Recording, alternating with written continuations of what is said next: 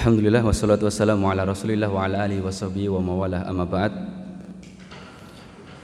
Kita akan kembali melanjutkan pembahasan kita dari kitab Khut Aqidataka minal Kitabi was Sunnati as-Sahihah. Ambillah akidahmu dari Al-Qur'an dan hadis yang sahih yang dipahami sesuai dengan pemahaman para sahabat radhiyallahu taala anhum ajma'in. Kita masuk ke pertanyaan ke-9. Setelah kemarin kita mengenal tauhid itu memiliki tiga jenis dan tiga jenis ini bukanlah uh, suatu hal yang baru atau diada-adakan di dalam Islam alias sesuatu yang bid'ah bukan. Bahkan justru pembagian ini berdasarkan dalil-dalil yang ada di dalam Al-Quran. Dan pembagian ini bukanlah bertujuan untuk menjadikan bahwasannya Tuhan sesembahan Allah itu ada tiga.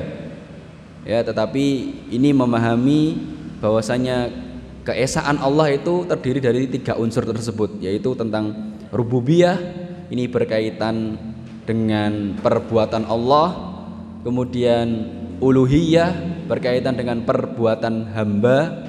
Ini masalah ibadah ya. Tauhid uluhiyah ini sering juga disebut dengan tauhid ibadah. Dan sekarang pada pagi hari ini kita akan melanjutkan dengan tauhid asma was sifat ya.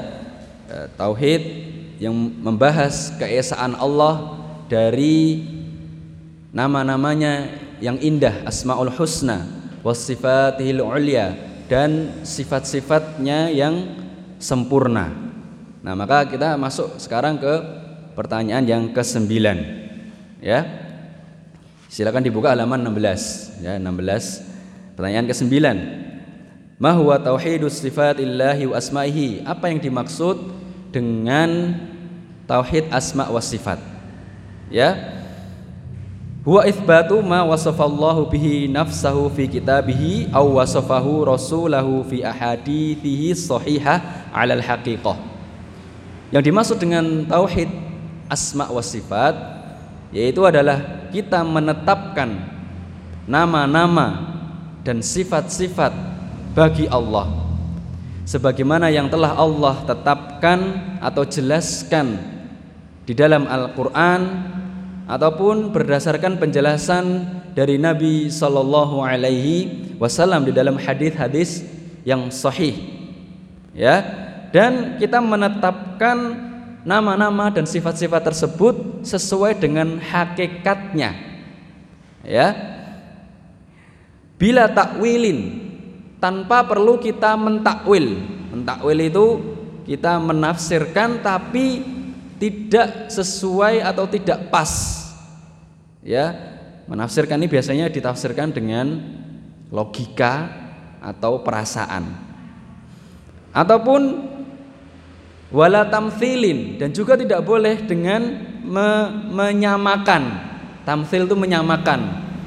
Ya menyamakan nama ataupun sifat Allah dengan nama dan sifat makhluk. Contoh di Al-Qur'an disebutkan bahwasanya Allah memiliki tangan. Terus kita langsung tergambar di sini. Oh tangannya itu kayak tangan manusia. Haram. Nggak boleh. Ya? Jadi kita imani apa adanya tangan. Adapun gimana rincian detailnya wallahu alam. Ya kita nggak tahu. Ya yang kita eh, apa nggak boleh terlalu mendalam memikirkannya itu terkait tentang kaifiah atau rinciannya. Ya, bagaimananya? Oh bagaimana tangannya? Bentuknya gimana? Jarinya berapa? Ini nggak boleh. Cukup imani Allah punya tangan. Sudah selesai ya. Kemudian wala tafwidin. Dan juga ya kalau eh, apa? Di mana? Di kitab aslinya ada tambahan tafwid. Ya kalau di terjemahan hilang ya. Ya Allah alam kenapa ini hilang? Ya kalau di kitab aslinya ada wala tafwid. Tafwid itu tadi memasrahkan maknanya ke Allah. Jadi kalau ditanya Allah punya tangan enggak? Wallahu alam. Loh, enggak. Kita katakan Allah punya tangan, iya. Tapi hakikatnya ya rinciannya bagaimananya itu baru kita baru ngomong wallahu a'lam. Ya. Karena ada ya orang-orang mufawwidhah atau Jahmiyah, Mu'attilah. Ini orang-orang yang menolak nama-nama dan sifat-sifat Allah. Dan sehingga para ulama menjelaskan kalau mereka menolak nama dan sifat Allah, kemudian apa yang mereka sembah? Kan tidak bisa dijelaskan. Ya. Kalau misalnya contoh, saya memiliki buku sifat-sifatnya, sifat itu maksudnya karakteristiknya. Oh, tebal, tipis, warnanya apa? Nah, sekarang kalau nama-nama dan sifat-sifat Allah mereka tolak semua, terus apa yang mereka sembah? Mereka tidak menyembah apa pun, mereka menyembah sesuatu yang tidak ada hakikatnya karena semua ya e, penjelasan karakteristik atau sifat-sifat tentang Allah mereka tolak. Nah ini makanya kalau tafwid itu menolak secara lafat dan makna. Ya, adapun ahlus sunnah kita menerima lafadznya, tangan ya dipahami tangan, tidak ditafsirkan macam-macam. Ya karena ada orang yang tangan itu ditafsirkan apa? Kekuatan. Karena katanya apa? Ya nggak masuk akal lah. Masa Allah punya tangan sama dong kayak makhluk. Loh, lah kamu sudah menyamakan dulu dengan makhluk. Kita menetapkan Allah punya tangan itu bukan artinya kita menyamakan tangan Allah dengan tangan makhluk. Ya ini kenapa kok muncul penafsiran-penafsiran yang menyeleweng seperti ini karena mereka berangkat dari pemikiran mereka bahwasanya yang namanya tangan itu ya sama yang kita lihat oh tangan manusia. Nah, terus kemudian mereka ini ingin oh, kelihatannya itu sok bijak. Masa Allah sama kayak makhluk punya tangan? Ini maksudnya tangan di Al-Qur'an ini bukan tangan, tapi kekuatan. Ditafsirkan. Nah, karena dalam pikirannya itu sudah sama dulu. Tapi halus sunnah enggak. Halus sunnah kita terima. Di Quran Allah bilang tangan, ya kita imani, yakini Allah punya tangan. Adapun kaifiyah, bagaimananya, bentuk detail rincinya, baru ahlu sunnah wallahu a'lam. Karena Allah memang tidak pernah menjelaskan. Sudah selesai. Inilah ya prinsip ahlu sunnah pertengahan ya Ya, tidak tamsil tadi menyamakan sama tangan Allah sama tangan manusia enggak itu sama dengan akidahnya mujassimah.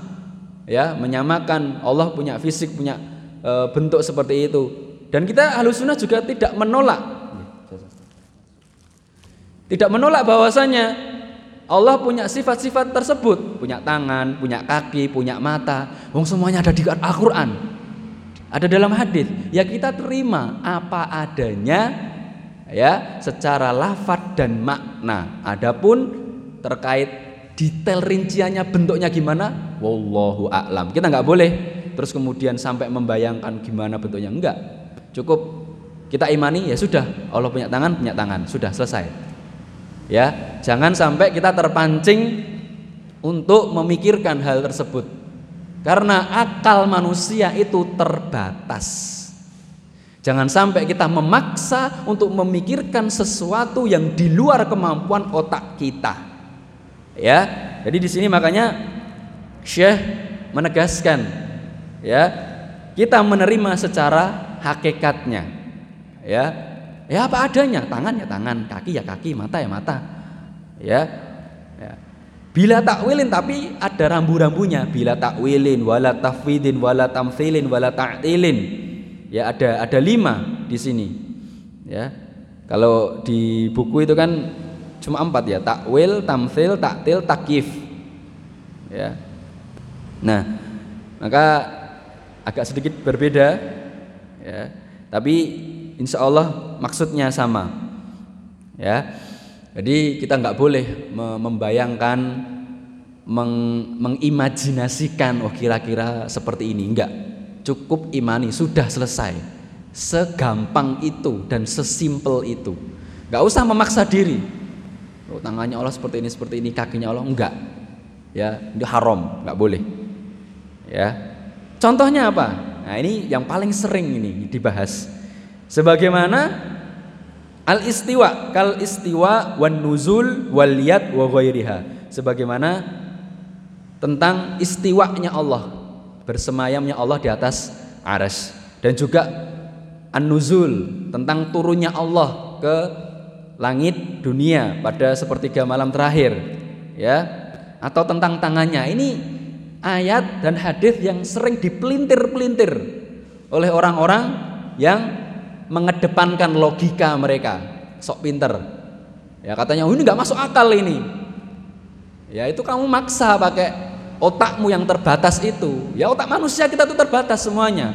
Ya Allah menjelaskan seperti itu ya ilmu Allah sempurna ya sudah kita imani apa susahnya cukup beriman ya dengan ayat-ayat ataupun hadis-hadis yang menjelaskan tentang nama-nama dan sifat-sifat Allah tanpa perlu kita membayangkan, menyamakan sehingga akhirnya jatuhnya nanti ujung-ujungnya apa?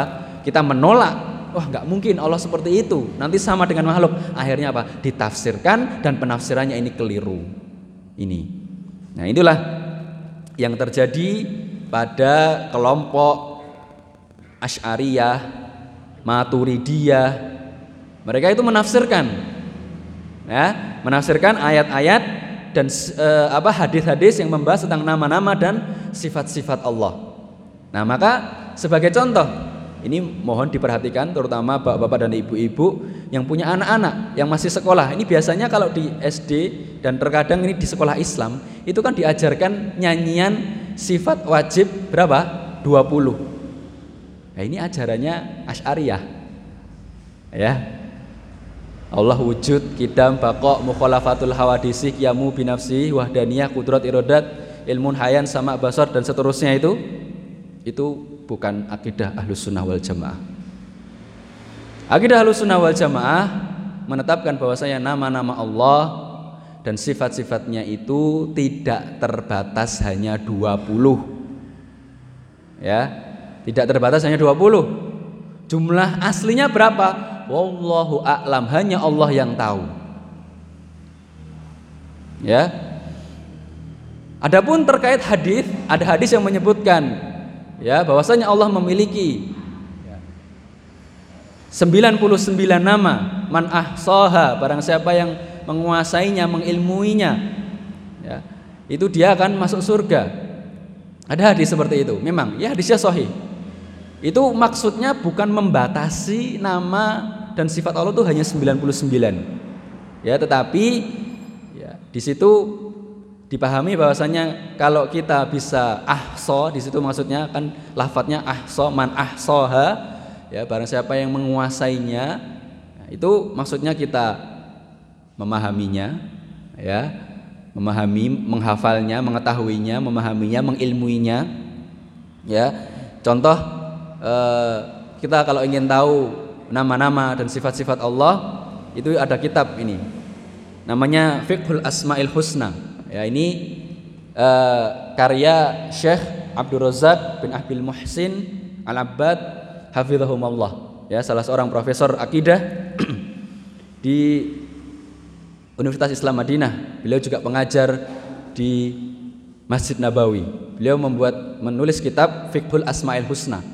Ya ini kalau kita ingin belajar tentang nama-nama dan sifat-sifat Allah, makna-maknanya, kemudian fikih atau uh, hukum fikih yang terkait dengan nama tersebut kaitannya dengan doa ya karena Allah berfirman walillahil asmaul husna fad'uhu biha dan Allah itu memiliki nama-nama yang indah maka hendaknya kalian berdoa dengan menyebutkan nama-nama tersebut. Nah, ini kita bisa mempelajarinya. Ini alhamdulillah sudah diterjemahkan uh, ada dua penerbit di Indonesia, Pustaka Imam Syafi'i dan juga uh, Darus Sunnah kalau tidak salah. Judulnya sama. Kalau yang Pustaka Darus Sunnah itu judulnya Fikih, Fikih Asmaul Husna, tapi kalau yang Pustaka Imam Syafi'i uh, judulnya itu Ensiklopedi Asmaul Husna.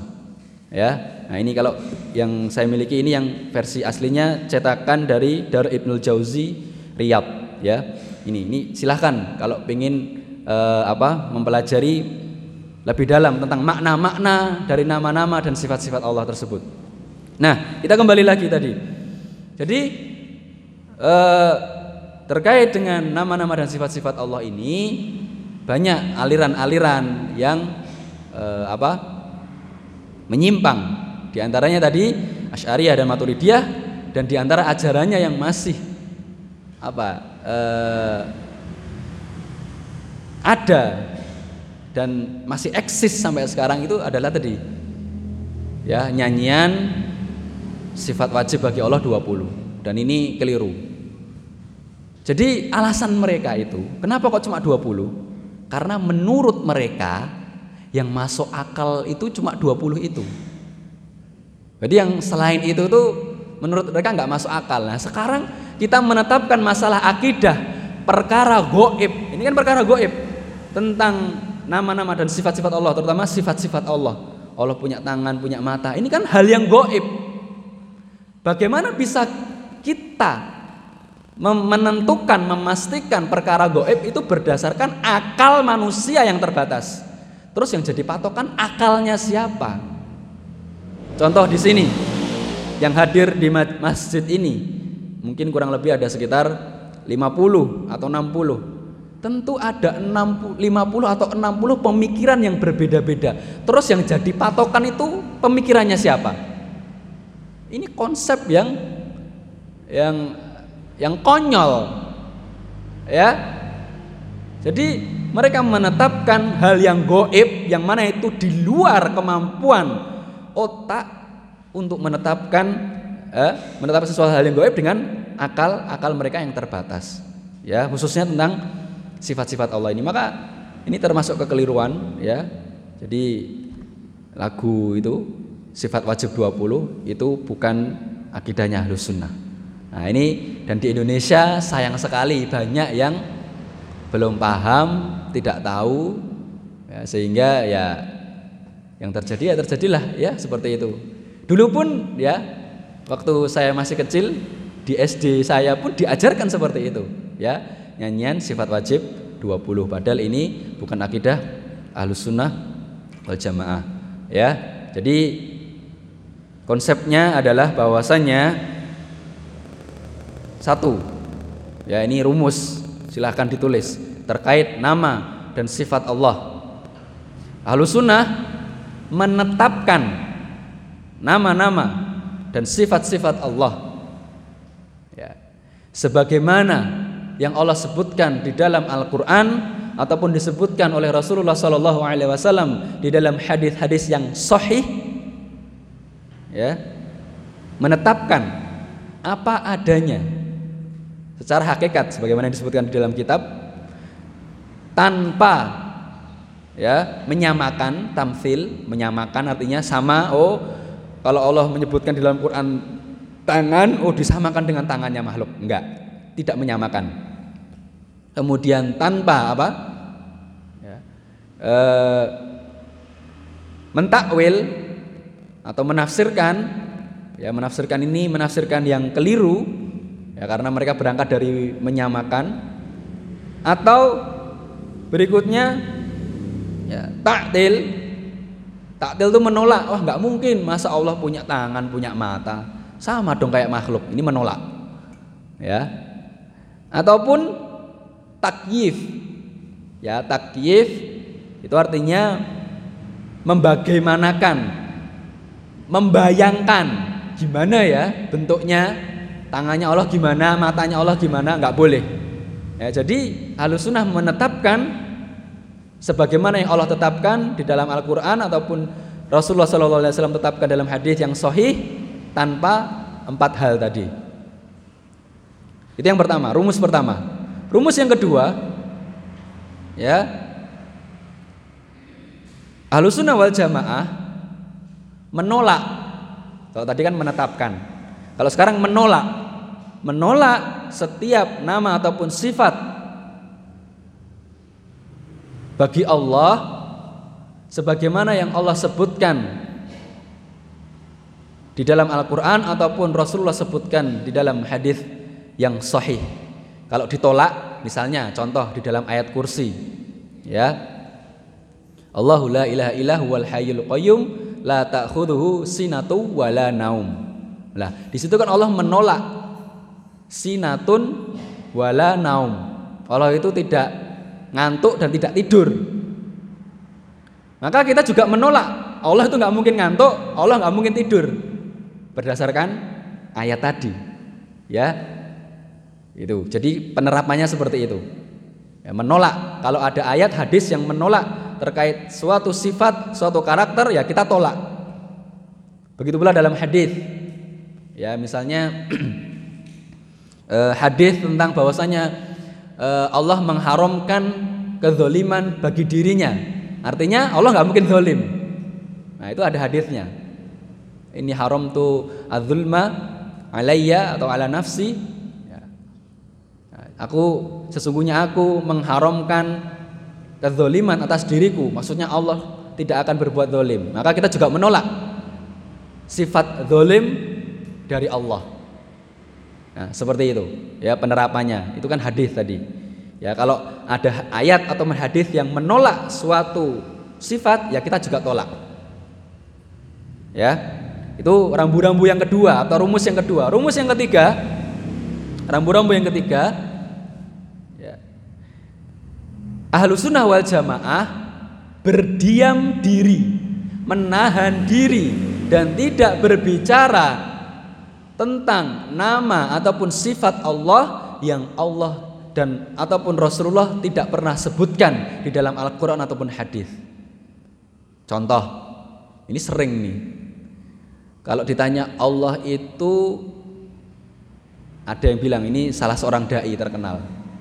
Maha romantis. Boleh nggak kita bilang seperti itu? Boleh nggak? Allah itu maha romantis. Boleh?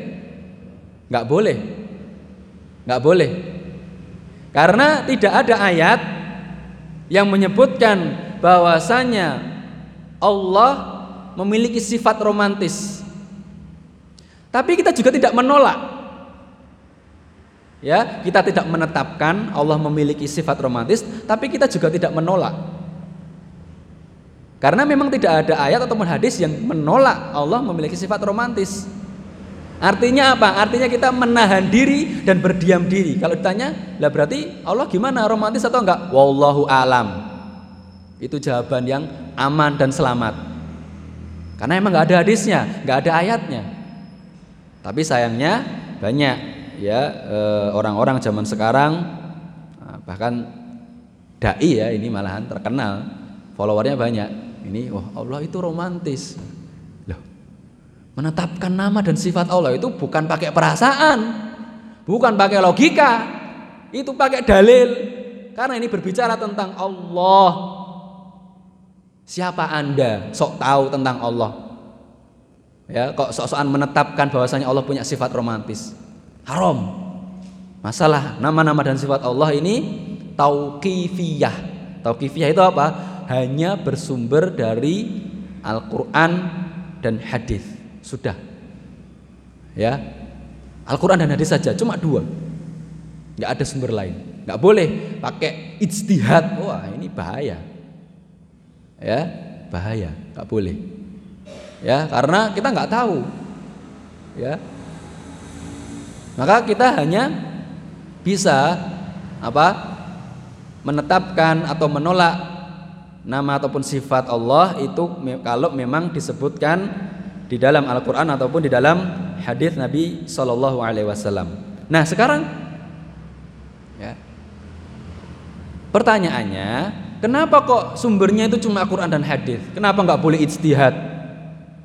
Kenapa nggak boleh ulama beristihad? Oh ini gini gini gini ini berarti kesimpulannya seperti nggak boleh. Kenapa? Karena hal yang goib, yang di luar nalar kemampuan otak manusia. Ya, maka kita hanya bisa menetapkan atau menolak sesuatu itu kalau berdasarkan kabar berita yang benar yaitu Al-Qur'an dan hadis yang sahih. Sudah. Ya, tidak ada ruang bagi akal manusia yang terbatas ini untuk memikirkan keagungan dan keindahan Allah. Ya, kita di awal tadi sudah sebutkan bahwasanya nama-nama Allah itu ya indah husna husna itu e, bentuk mubalaghah dari hasan. Hasan itu kan baik, indah. Tapi husna ini ibaratnya keindahannya itu sudah mentok gitu. Ya, mentok sempurna, indah sekali. Nah, terus kita memikirkan sesuatu yang sempurna dengan otak kita yang terbatas. Ini kan memaksakan diri. Ya, nah seperti itu. Itu simpelnya seperti itu. Nah, kemudian di situ kita lanjutkan ya. Tadi di situ Syekh menyebutkan beberapa sifat-sifat Allah yang sering diingkari. Di antaranya adalah istiwa. Ya, bersemayamnya Allah di atas di atas arsh. Ya, di atas di atas arsh. Ini banyak orang yang sok-sokan keminter pakai akal logikanya. Kalau Allah ini ada ini ustadz terkenal juga ya, tapi alhamdulillah ya, sudah ada ustadz-ustadz lain yang membantah ya dengan ilmiah. Dibawakan itu kitab-kitabnya banyak rujukannya ulama. Semuanya ya ada rujukannya. Tidak hanya sekedar apa akal logika dan perasaan saja. Ya ini sedikit kami sampaikan jadi di situ disebutkan kalau Allah di atas aras ya berarti yang lebih besar arasnya atau Allahnya ini kan pertanyaan yang nggak mutu gitu loh ya Terus nanti kalau arsnya hilang gimana? Allah jatuh. Berarti Allah butuh ars dong. Nah, itu karena Anda sudah membayangkan, menggambarkan bahwasanya bersemayamnya Allah di atas ars itu kayak kamu duduk di atas kursi. Ya, pemikiranmu dari awal ini sudah keliru. Sehingga akhirnya muncul pemikiran-pemikiran, oh nggak masuk akal ini berarti sama kayak makhluk. Ya, jangan disamakan. Kalau makhluk bersemayam misalnya raja bersemayam duduk di atas singgasana atau ini saya ini sedang duduk di atas kursi, saya butuh ke kursi. Kursinya diambil, saya jatuh nggak? Jatuh. Apakah Allah seperti itu? Ya enggak beda. Jangan disamakan. Nah ini masalahnya mereka ini sudah menyamakan dulu sehingga akhirnya mereka sok bijak oh, ini nggak boleh kita menyamakan apa Allah dengan makhluk iya nggak boleh tapi jangan terus kamu tolak ayat ini atau terus kamu tafsirkan akhirnya apa akhirnya mereka menambahkan satu huruf is istawa ya beristiwa kemudian ditambah huruf lam menjadi istaula artinya menguasai Ya, ini nggak benar, keliru. Ya sudah kita cukup imani Allah berada di atas arsh. Ya, itu tidak berarti menunjukkan atau bermakna Allah butuh kepada ars sebagaimana manusia ketika duduk butuh kepada kursi. Kalau kursinya diambil dia jatuh. Enggak, beda, jauh. Ya. Simpelnya gini, terkait nama-nama dan sifat-sifat Allah. Ini disebutkan juga di situ tentang turunnya Allah atau tangannya Allah. Contoh gini, kita pernah sampaikan. Manusia punya hidung. Iya toh, Pak? Iya toh, Bu? Iya toh, Pak? Manusia punya hidung. Kemudian, mohon maaf, ini saya ngasih contoh agak ekstrim. Babi punya hidung enggak? Babi punya hidung? Punya. Terus kalau kita katakan hidung manusia sama dengan hidung babi, kira-kira jenengan terima apa mboten? Enggak. Sesama makhluk saja beda. Apalagi kalau dibandingkan sama penciptanya, ya tentu jauh lebih berbeda. Itu loh. Ya. Manusia punya kaki. Ayam punya kaki? Punya. Terus kita kalau namanya sama, sama-sama kaki. Terus kita mengatakan, "Oh, Manusia punya kaki. Karena dia taunya kakinya yang pernah dia lihat itu kaki ayam. Sehingga yang digambaran dia itu, oh berarti kaki manusia itu kayak kaki ayam. Ya ini kan keliru. Yang dia lihat itu kan baru bentuk kaki ayam. Sama dengan ayat-ayat dan hadis-hadis yang menyebutkan tentang nama-nama dan sifat-sifat Allah. Ketika Allah menyebutkan di dalam Al-Qur'an, yadullahi fauqa aidihim, tangan Allah di atas tangan mereka. Ya dalam Quran surat uh, al al fat Allah sebutkan itu karena kita manusia ini kan tahu bentuk tangan itu kan tangan manusia, tangan monyet, ya kan, tangan hewan-hewan. Maka yang ada dalam otak kita, gambaran kita, yaitu bentuknya seperti itu tangan. Terus mau disamakan sama Allah, ya enggak beda. Ya, gitu loh. Kalau mau ekstrim-ekstriman pakai contoh ya gampangnya tadi. Ya. Manusia punya kaki, ayam punya kaki, sama-sama punya kaki, tapi apakah hakikatnya sama? Bentuknya sama? Beda. Sama dengan masalah nama-nama dan sifat-sifat Allah. Allah menyebutkan punya tangan, punya kaki, punya mata, hakikatnya beda. Ya, bentuknya gimana? Wallahu a'lam. Yang jelas tugas kita apa? Cukup beriman. Ya, makanya kita nggak boleh menolak. Makanya Allah menyebutkan di dalam Al-Qur'an ya di situ halaman 17 dalam Quran surat Asy-Syura ayat yang ke-11 laisa kamitslihi syai'un wa huwas samiul basir. Nah, ini bantahan kepada orang-orang tadi yang menyamakan ya membayangkan ataupun menolak yang mereka menolak nama-nama dan sifat-sifat Allah ini maksudnya apa? Gak mungkin lah Allah itu seperti itu nanti sama kayak makhluk dong. Nah ini kayaknya benar tapi keliru sebenarnya. Nah di ayat ini Allah membantah Bantahan yang pertama bagi orang-orang yang menyamakan, menganggap itu sama pada kalimat laisa kamitslihi syai'un.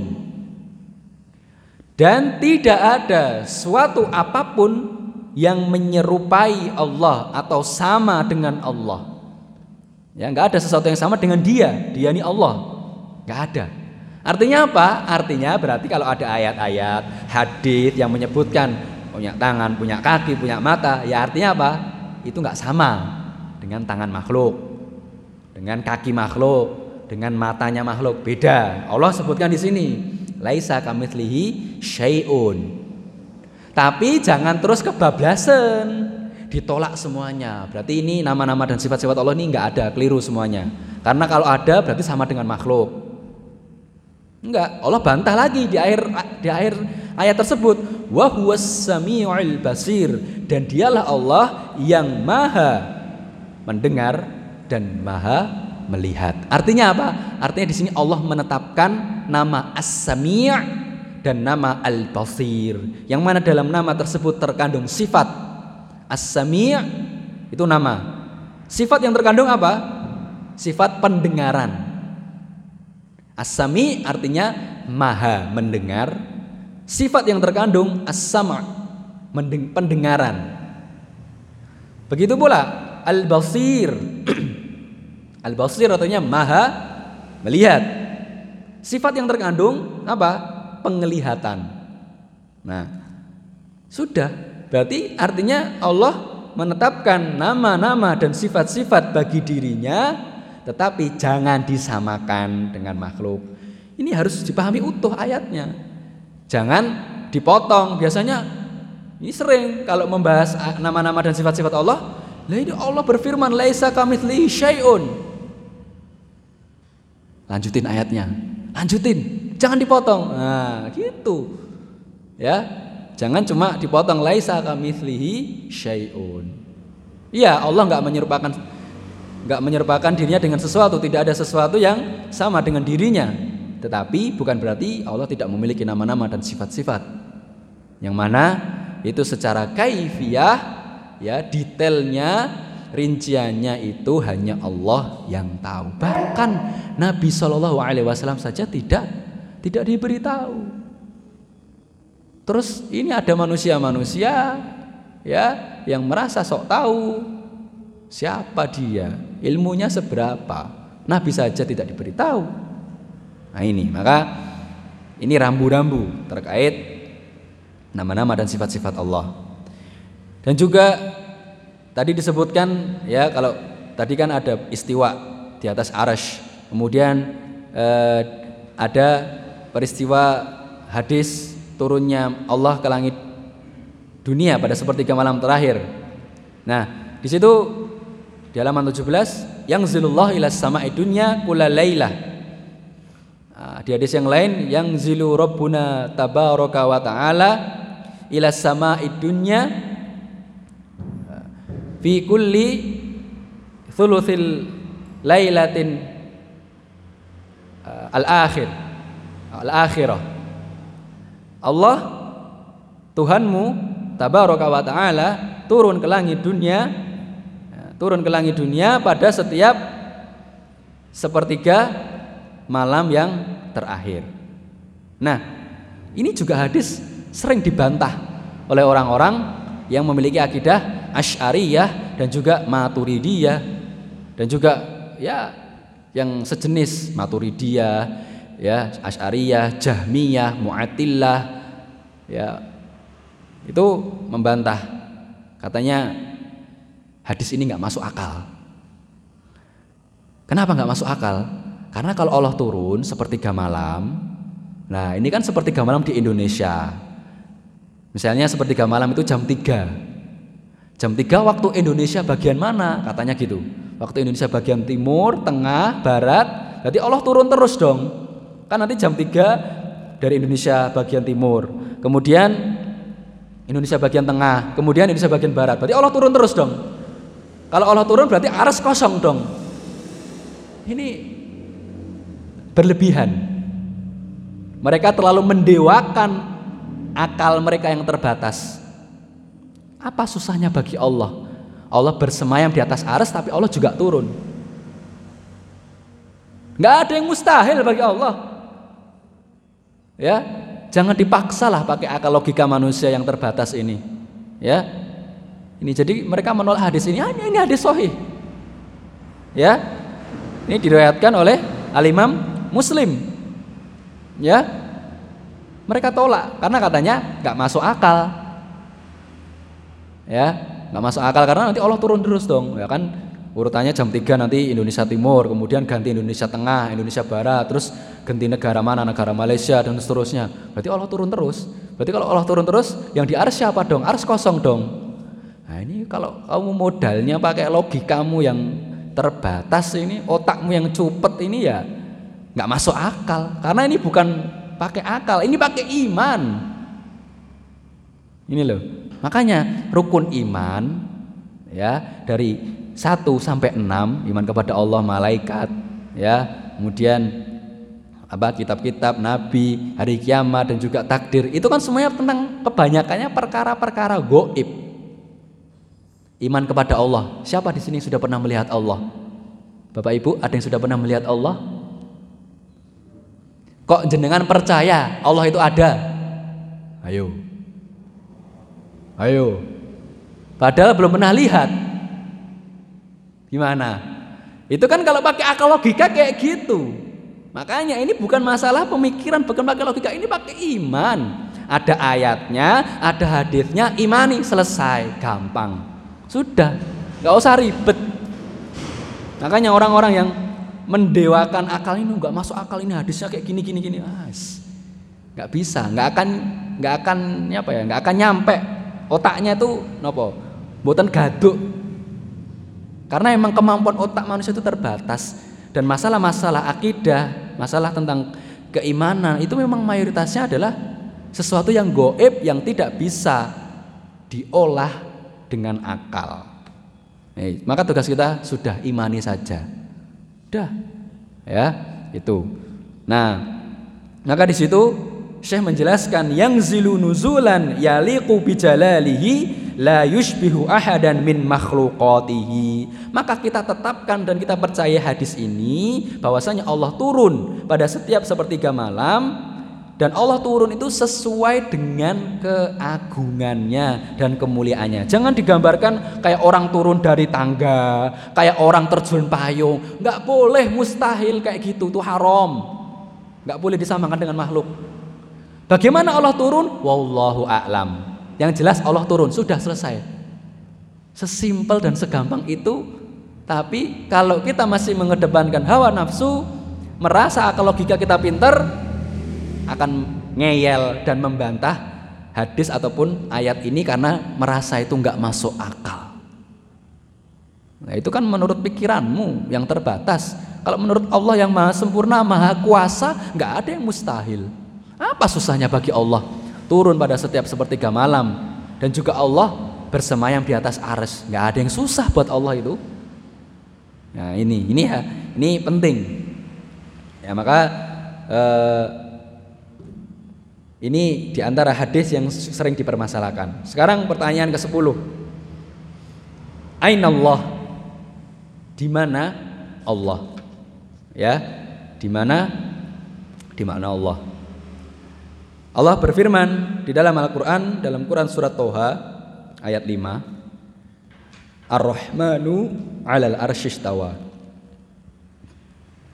Ar-Rahman yaitu Allah bersemayam di atas ars. Artinya apa? Allah itu ada di atas ars. Ars itu di mana? Di atas langit. Ya. Nah, ini akidah halus sunnah. Kalau ada orang yang mengatakan Allah ada tanpa tempat itu bukan akidah halus sunnah kalau mereka mengatakan lah berarti kalian menetapkan Allah itu bertempat menempati ruang berarti kalian menyamakan dengan makhluk. Kata siapa? Kita nggak meyakini demikian kok. Ya Allah itu terbebas dari ruang dan waktu ya. Tapi Allah memang terletak atau berada bersemayam di atas aras. Tapi bukan berarti Allah itu berada di dalam tempat. Enggak. Ini agak sedikit mikir ya. Ini karena memang e, pembahasan nama-nama dan sifat-sifat Allah ini adalah penyimpangan yang banyak terjadi dari sejak zaman dahulu kala. Ya. Bahkan dulu ada ini alhamdulillah kami baru mendapatkan. Ini ada namanya kitab tauhid wa itsbatu sifatir rabbi azza wa jalla. Ini karya al-imam Ibnu Khuzaimah. Ya beliau e, meninggal pada tahun 223 Hijriah berarti abad ketiga. Ini kitab ini ditulis oleh beliau untuk membantah orang-orang yang menolak nama-nama dan sifat-sifat Allah. Ya dan sepertinya kebetulan ini belum ada yang menerjemahkan ya seperti itu ya. Nah, ini sudah ada dari zaman dulu penyimpangan tentang nama-nama dan sifat-sifat Allah ini dan bahkan sampai sekarang ya. Nah, di antara yang paling sering dibantah dan ngeyel oleh orang-orang ini adalah masalah ayat ini. Ar-Rahmanu 'alal kalau itu ada di atas ars Nah, mereka kemudian membantah berarti Allah butuh butuh kepada aras dong. Berarti berarti gini dong, berarti gini dong. Pokoknya intinya nanya tujuannya itu ngeyel. Padahal Allah tidak hanya sekali menyebutkan bahwasanya Allah berada di atas arsy. Ya, ada eh, tujuh, kalau tidak salah tujuh, tujuh ayat yang menyebutkan Allah itu ada di atas arsh. Ya. Nah di antaranya adalah Quran surat Toha ini. Diulang-ulang berarti kan artinya memang itu penekanan. Sebagaimana ayat tentang sholat wa aqimus sholah wa atuz zakah itu kan sering diulang-ulang. Ini menunjukkan pentingnya hal tersebut Nah, maka sayang sekali banyak orang-orang yang mendewakan akal mereka sehingga menolak ayat ini. Katanya nggak masuk akal, katanya seperti ini. Ya. Dan anehnya ketika mereka mengatakan Allah itu tidak bertempat ya, tidak di atas, tidak di kanan, tidak di kiri. Mereka kalau berdoa melihatnya mengangkat tangan ke ke atas. Ditambah anehnya lagi apa? Mereka merayakan peristiwa Isra Mi'raj. Loh, Isra Mi'raj Nabi itu ketika Mi'raj ke mana? Kan ke atas. Berarti Allah di atas.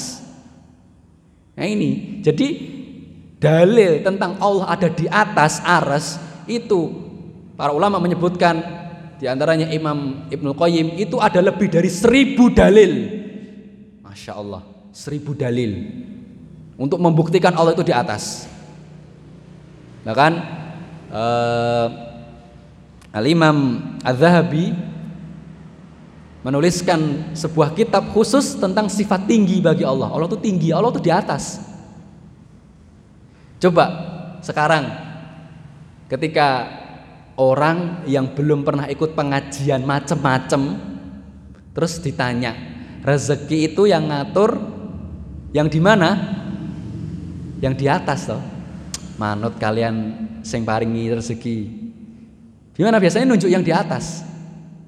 Nggak ada yang menunjukkan gimana kalau nggak nggak bertempat e, terserah yang memberikan rezeki yang nggak di mana-mana loh di mana terus kemudian ada yang mengatakan Allah itu ada di dalam hati ini biasanya e, apa orang-orang yang berakidah tasawuf atau sufi itu kayak gitu yang ekstrim tuh meyakini Allah itu ada dalam hati terus Allah ada berapa di hati saya hati anda hati ada banyak Allah dong Terus katanya ada yang bilang lagi Allah ada di mana-mana.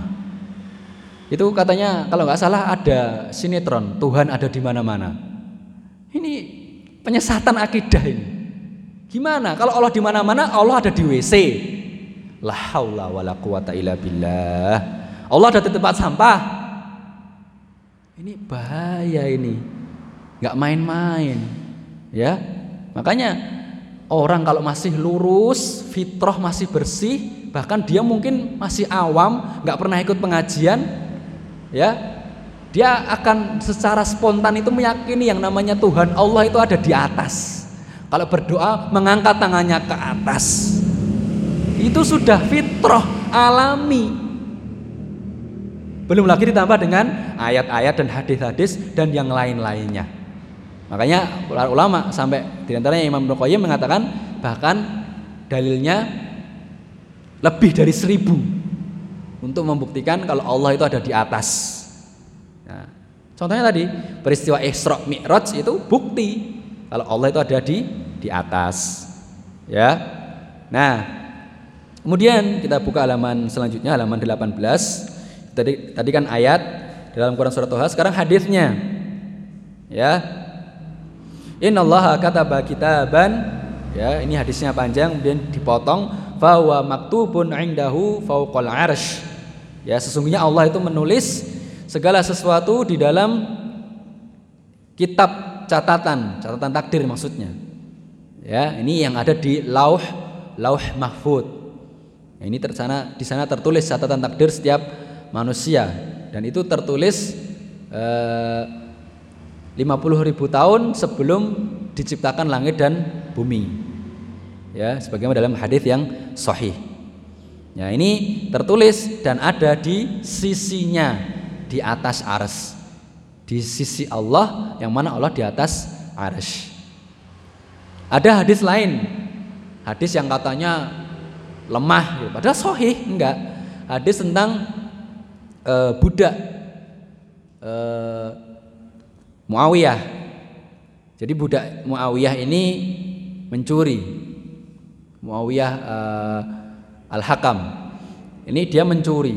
Kemudian uh, ingin dihukum oleh majikannya yaitu si Muawiyah. Kemudian pada saat itu Rasulullah melihat ada Rasulullah. Kemudian Muawiyah ini melaporkan kepada Rasulullah Shallallahu Alaihi Wasallam.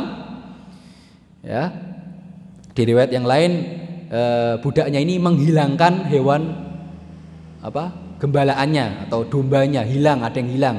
Berarti dia nggak bertanggung jawab gitu. Pokoknya budaknya ini intinya bermasalah.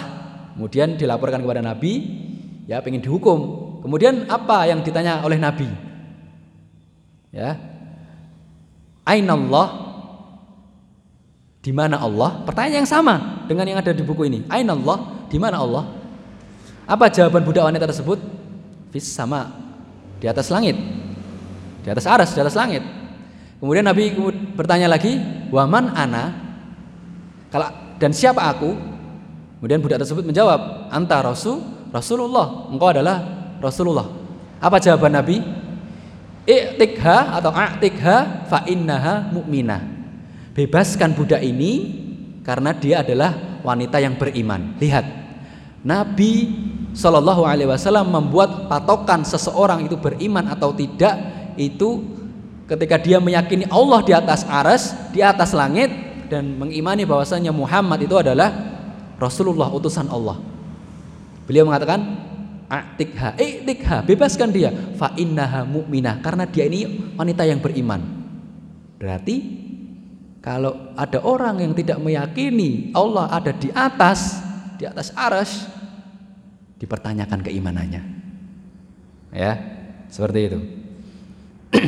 nah, kemudian berikutnya pertanyaan yang ke-11. Ya. Halillahu ma'ana, apakah Allah bersama kita? Ya. Ya, Allah bersama kita. Ya. Allahu ma'ana bisam'ihi wa ru'yatihi wa ilmihi. Allah bersama dengan kita dengan pendengarannya, penglihatannya dan juga ilmunya. Sebagaimana Allah firmankan, qala la takhafa innani ma'akuma asma'u wa ara. Allah berfirman ini kepada Nabi Musa dan Nabi Harun, janganlah kalian berdua takut atau khawatir karena sesungguhnya aku bersama dengan kalian berdua, aku mendengar dan aku melihat. Dalam Quran surat Toha ayat 46. Ya. Nah, di dalam hadis Rasulullah SAW bersabda, "Innakum tad'auna sami'an qariban wa huwa ma'akum. Sesungguhnya kalian menyeru kepada zat yang maha mendengar lagi maha dekat dan dia bersama kalian. Ya, maksudnya bersama kalian ini adalah ilmunya. Nah, kadang ada orang salah paham dengan ayat dan hadis ini. Jadi kita sempat katakan ya, ada orang yang meyakini Allah itu ada di dalam hati kita. Ya ini kadang ibu-ibu ini harus hati-hati kalau menjawab pertanyaan dari anaknya terutama yang masih kecil. Bu, Allah itu di mana? Kalau nggak belajar, nggak paham. Nah, Allah itu ada di dalam setiap diri manusia. Bener apa mboten? Bener apa mboten? Salah. Loh, gimana kok sudah lupa? Tadi kan kita sudah baca ayatnya. Allah di mana? Di atas aras, ada di atas langit. Allah di atas. Ya, Nah ini ini juga masalah parenting juga ini ya. Jadi masalah akidah ini cabangnya bisa ke mana-mana ya. Nah ini nah, masalah mendidik anak juga harus hati-hati ya ini. Maka ada terkadang orang salah paham memahami ayat dan hadis ini. Mereka memahami oh Allah bersama dengan kita, berarti Allah itu ada bersama dengan kita. Akhirnya sampai tingkatan yang paling ekstrim itu eh, ada akidah manunggaling kawula lan Gusti. Pernah dengar ya Pak Bu ya? Manunggaling kawula lan Gusti. Bersatunya hamba dengan Tuhannya. Ini karena apa? Meyakini Allah bersama dengan kita. Berarti Allah ada di dalam diri saya. Ada di dalam diri Anda. Akhirnya dia merasa sudah bersatu dengan Allah. Nah ini ini bahayanya. Ini maka dia salah paham. Makanya dalam memahami ayat-ayat dan hadis-hadis seperti ini kita harus kembalikan kepada pemahaman para sahabat radhiyallahu taala anhum ajmain. Jadi ini bukan kok sesuatu hal yang e, keliru, nggak masuk akal loh. Berarti kalian menakwilkan dong, kalian menafsirkan. Enggak, kita nggak menafsirkan. Contoh, ada seorang ibu, ya, dia punya anak, kemudian ya anaknya meminta restu meminta doa. Ya. Karena ingin ujian atau tes. Kemudian ibunya mengatakan Yole insya Allah ibu selalu bersama denganmu padahal ini jauh orang tuanya mungkin di Karanganyar anaknya mungkin kuliah di Jogja atau di Jakarta gitu kalau ibunya mengatakan insya Allah ibu bersama denganmu apakah maksudnya bersama secara fisik Enggak kan? Maksudnya bersama adalah maksudnya doa ibu selalu menyertaimu. Ya. Sama ketika Allah mengatakan Allah bersama dengan hambanya. Itu maksudnya bersama itu ilmunya. Allah selalu mengetahui apa yang hambanya lakukan. Allah melihat, mengetahui apa yang hambanya lakukan. Dan Allah mendengar setiap apa yang doa yang dipanjatkan dari hambanya. Itu kebersamaannya itu maksudnya itu. Dan itu hal yang biasa. Di kalangan manusia pun kita wajar dan kita bisa memahami hal-hal seperti itu. Ya, orang tua mengatakan kepada anaknya, "Insya Allah bapak selalu menyertaimu." Itu maksudnya kan restu doa dari bapaknya atau dari ibunya, bukan membersamai secara fisik. Begitu pula ini Allah mengatakan Allah bersama dengan kalian, bukan artinya Allah bergabung ada dengan kita. Enggak. Secara zat terpisah. Nah, ini ini agak mikir memang. Oke, karena ini harus benar-benar paham. Kemudian yang terakhir untuk pertanyaan pada pagi hari ini, pertanyaan yang ke-12 Mahia faidatut tauhid? Apa toh faedah dan man ataupun manfaat dari tauhid itu? Ya. Faidatut tauhid hiya al amnu fil akhirah minal adab faedah tauhid yang pertama itu adalah kita mendapatkan keamanan, perlindungan, keselamatan dari azab ataupun siksaan ketika nanti di di akhirat. Ya, kita sudah pernah bahas ya di kajian Ahad keempat tentang bahwasanya tauhid itu bisa menggugurkan dosa-dosa bahkan ya barang siapa yang merealisasikan tauhid dengan benar dia akan masuk surga tanpa hisap dan tanpa adab. Nah, ini ini faedah yang pertama. Yang kedua, ya wal hidayatu fid dunya wa takfirudz dan dia di dunia mendapatkan hidayah ataupun petunjuk serta diampuni ataupun dihapuskan dosa dosanya. Nah, ini kan nyambung terus, ya. Apa yang kita pelajari setiap ahad pagi itu, insya Allah ilmunya nyambung terus, ya saling e, berkesinambungan, saling melengkapi. Ada keterkaitan satu dengan yang lain. Firmannya ya Allah Subhanahu wa taala di dalam Al-Qur'an surat Al-An'am ayat 82 alladzina amanu walam yalbisu imanahum bidzulmin ulaika lahumul amnu wa hum muhtadun. Ya ini juga sudah pernah kita bahas ya ayat ini. Ya. Orang-orang yang beriman dan tidak mencampur adukkan keimanan mereka dengan kezaliman. Yang maksud dari kezaliman ini adalah kesyirikan. Ya. Ulaika lahumul amnu wa hum muhtadun. Mereka itulah orang-orang yang mendapatkan keamanan, ya, perlindungan dari azab dan mereka adalah orang-orang yang mendapatkan petunjuk. ya. Kemudian Nabi Shallallahu alaihi wasallam bersabda, "Haqqul ibadi 'ala Allahi alla yu'adz alla yu'adziba man la alla yu'adzaba man la yusyriku bihi syai'an." Ya. Hak para hamba atas Allah bahwasanya Allah tidak akan mengadab mereka atau hamba tersebut tidak akan diadab oleh Allah selama hamba tersebut tidak berbuat syirik sedikit pun kepadanya. Ya, seperti itu. Nah, ini yang bisa kita pelajari pada pagi hari ini. Mungkin Bapak Ibu ada yang merasa, wah kok berat, agak pusing ya, agak bingung. Ya, memang pembahasan tentang eh, apa? Masalah tauhid asma wa sifat ini memang agak agak berat. Dan kalau memang Bapak Ibu ingin mempelajari uh, di sini ada kitab namanya Al-Qawaidul Muthla ya Al-Qawaidul Muthla fi sifatillahi taala wa asmail husna. Ini karya Syekh Muhammad bin Saleh Al Utsaimin rahimahullah. Ya ini menjelaskan tentang kaidah-kaidah rumus-rumus dan rambu-rambu terkait nama-nama dan sifat-sifat Allah. Dan ini eh, alhamdulillah sudah ada terjemahannya. Ya. Terjemahannya bisa dicari di toko-toko buku.